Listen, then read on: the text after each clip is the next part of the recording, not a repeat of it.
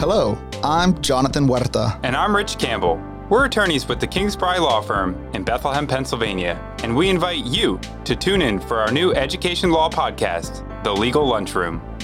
Each episode we'll be looking at the laws and court decisions that affect school boards, students, and our community. We'll hear from education attorneys and school leaders on how current trends in education law and the practicalities of implementing those laws affect us all. We hope you'll tune in. Be sure to subscribe to The Legal Lunchroom wherever you get your podcasts.